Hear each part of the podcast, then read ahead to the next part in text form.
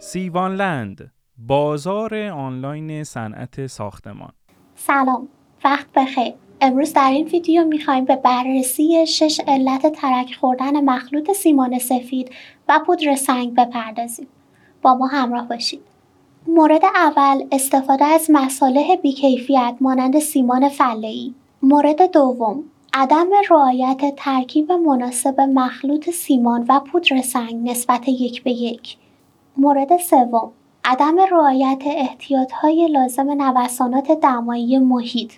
مورد چهارم اجرای پروژه توسط افراد غیرماهر و کم تجربه. مورد پنجم رعایت نکردن صحیح رطوبت دهی به سیمان سفید بعد از اجرای نما.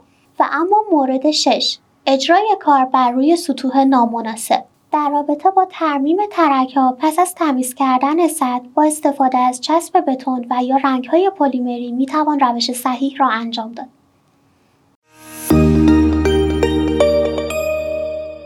سیوانلند بازار آنلاین صنعت ساختمان